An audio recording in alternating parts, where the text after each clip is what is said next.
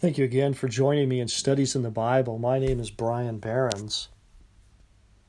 We've been looking at the providence of God, looking at the five key Old Testament passages that will help us understand what God was doing to bring about a solution to the problem of sin and the result of sin, separation from God.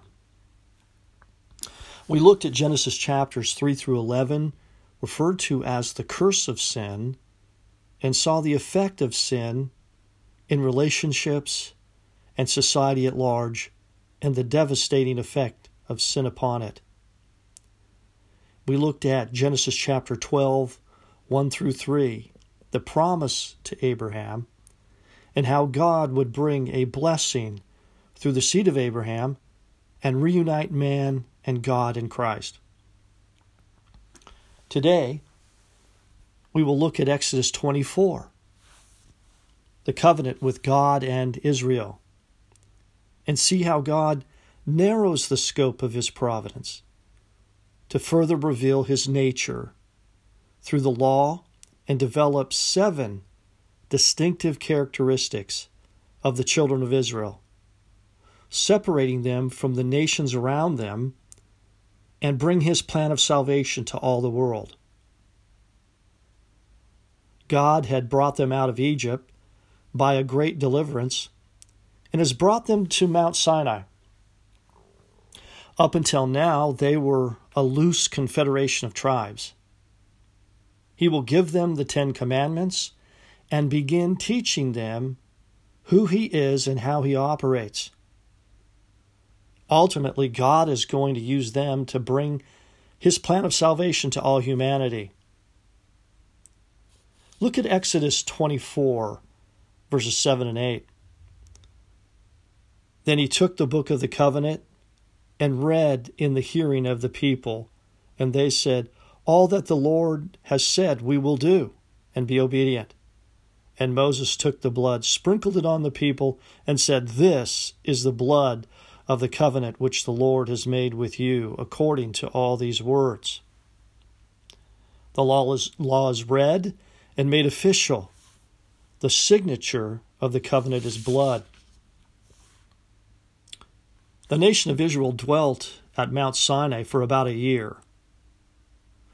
During this time, God begins the process of reestablishing fellowship with Him.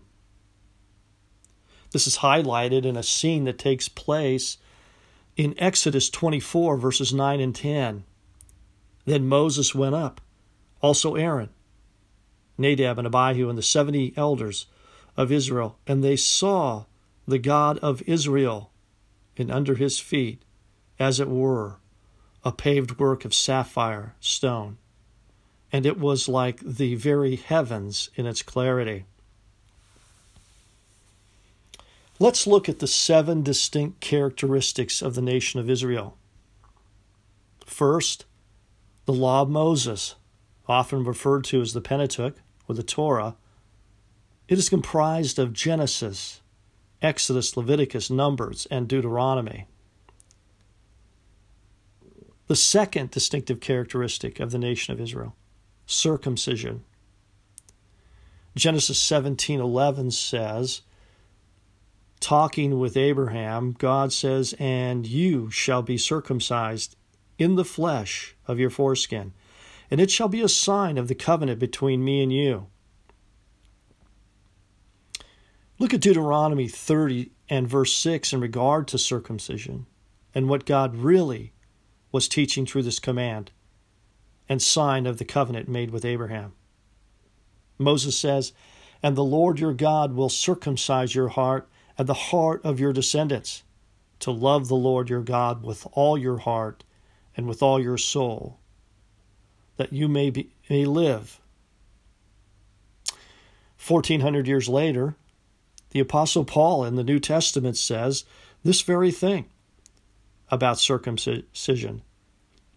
He is really quoting Moses in Deuteronomy 30, where Paul says in Romans 2 28 and 29 for he is not a Jew who is one outwardly, nor is circumcision that which is outward in the flesh, But he is a Jew who is one inwardly, and circumcision is that of the heart, in the spirit, not in the letter, whose praise is not from men, but from God.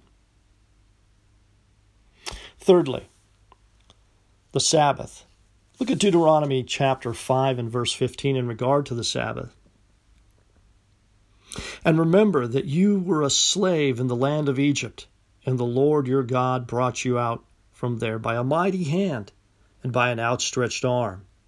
Therefore, the Lord your God commanded you to keep the Sabbath day. The Sabbath was to remind them that God had redeemed Israel from the Egyptian bondage and slavery and sanctified her as his holy people. Looking forward to the New Testament, who was our rest. In Matthew 11, verses 28 and 29, the Lord says, Come to me, all ye who labor and are heavy laden, and I will give you rest. Take my yoke upon you and learn from me, for I am gentle and lowly in heart, and you will find rest in your souls. An amazing invitation. Jesus can take away the heavy burden of sin and its weight off of our souls. Jesus is the true Sabbath rest. Another distinctive characteristic of the nation of Israel the tabernacle, where God dwelt. In Genesis 3, man thrown out of the garden, now through the tabernacle, God begins to come back together with man. In Exodus 15, the children of Israel sing a song of redemption after being delivered from the Egyptian bondage. Look at verse 13. You in your mercy have led forth the people whom you have redeemed. You have guided them in your strength to your holy habitation. What is God's habitation today? It's the church. Look at Ephesians chapter 2, 21 and 22. In whom the whole building being fitted together grows into a holy temple in the Lord in whom you also are being built together for a dwelling place of God in the Spirit. Fifthly, the priesthood. God established through the tribe of Levi, in particular, Aaron's lineage, the priesthood. But look at Exodus 19, verses 5 and 6, and this idea of the priesthood. It says, Now therefore, if you will indeed obey my voice and keep my covenant, then you shall be a special treasure to me above all people, for all the earth is mine, and you shall be to me a kingdom of priests and a holy nation.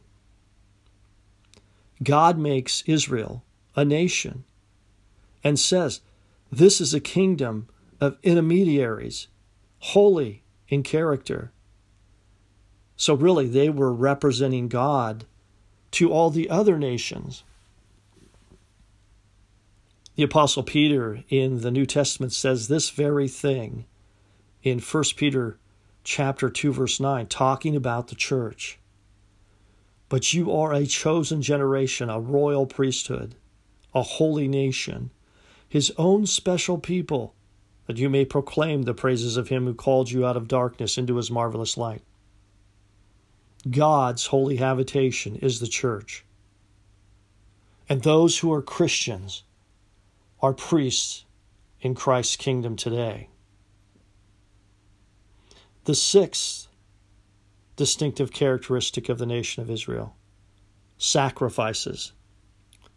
God's system designed to tell them that someone has to pay the price, a price for sin. Christ ultimately would be offered to take away the sins of the world. And the seventh and final distinctive characteristic of the nation of Israel that of clean and unclean animals. The reason to keep separate. The Apostle Paul in 2 Corinthians 6, verse 11, says this in the New Testament Do not be unequally yoked together with unbelievers, for what fellowship has righteousness with lawlessness, and what communion has light with darkness?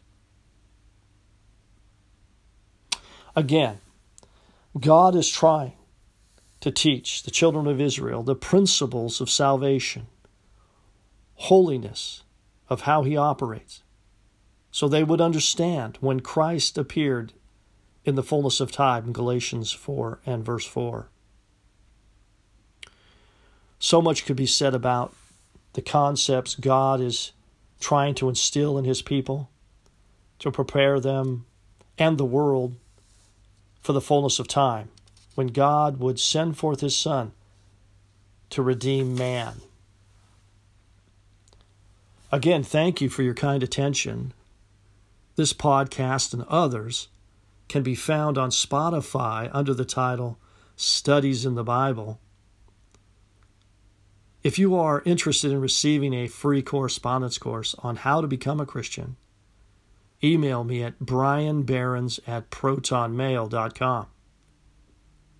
Thank you for searching the scriptures with me.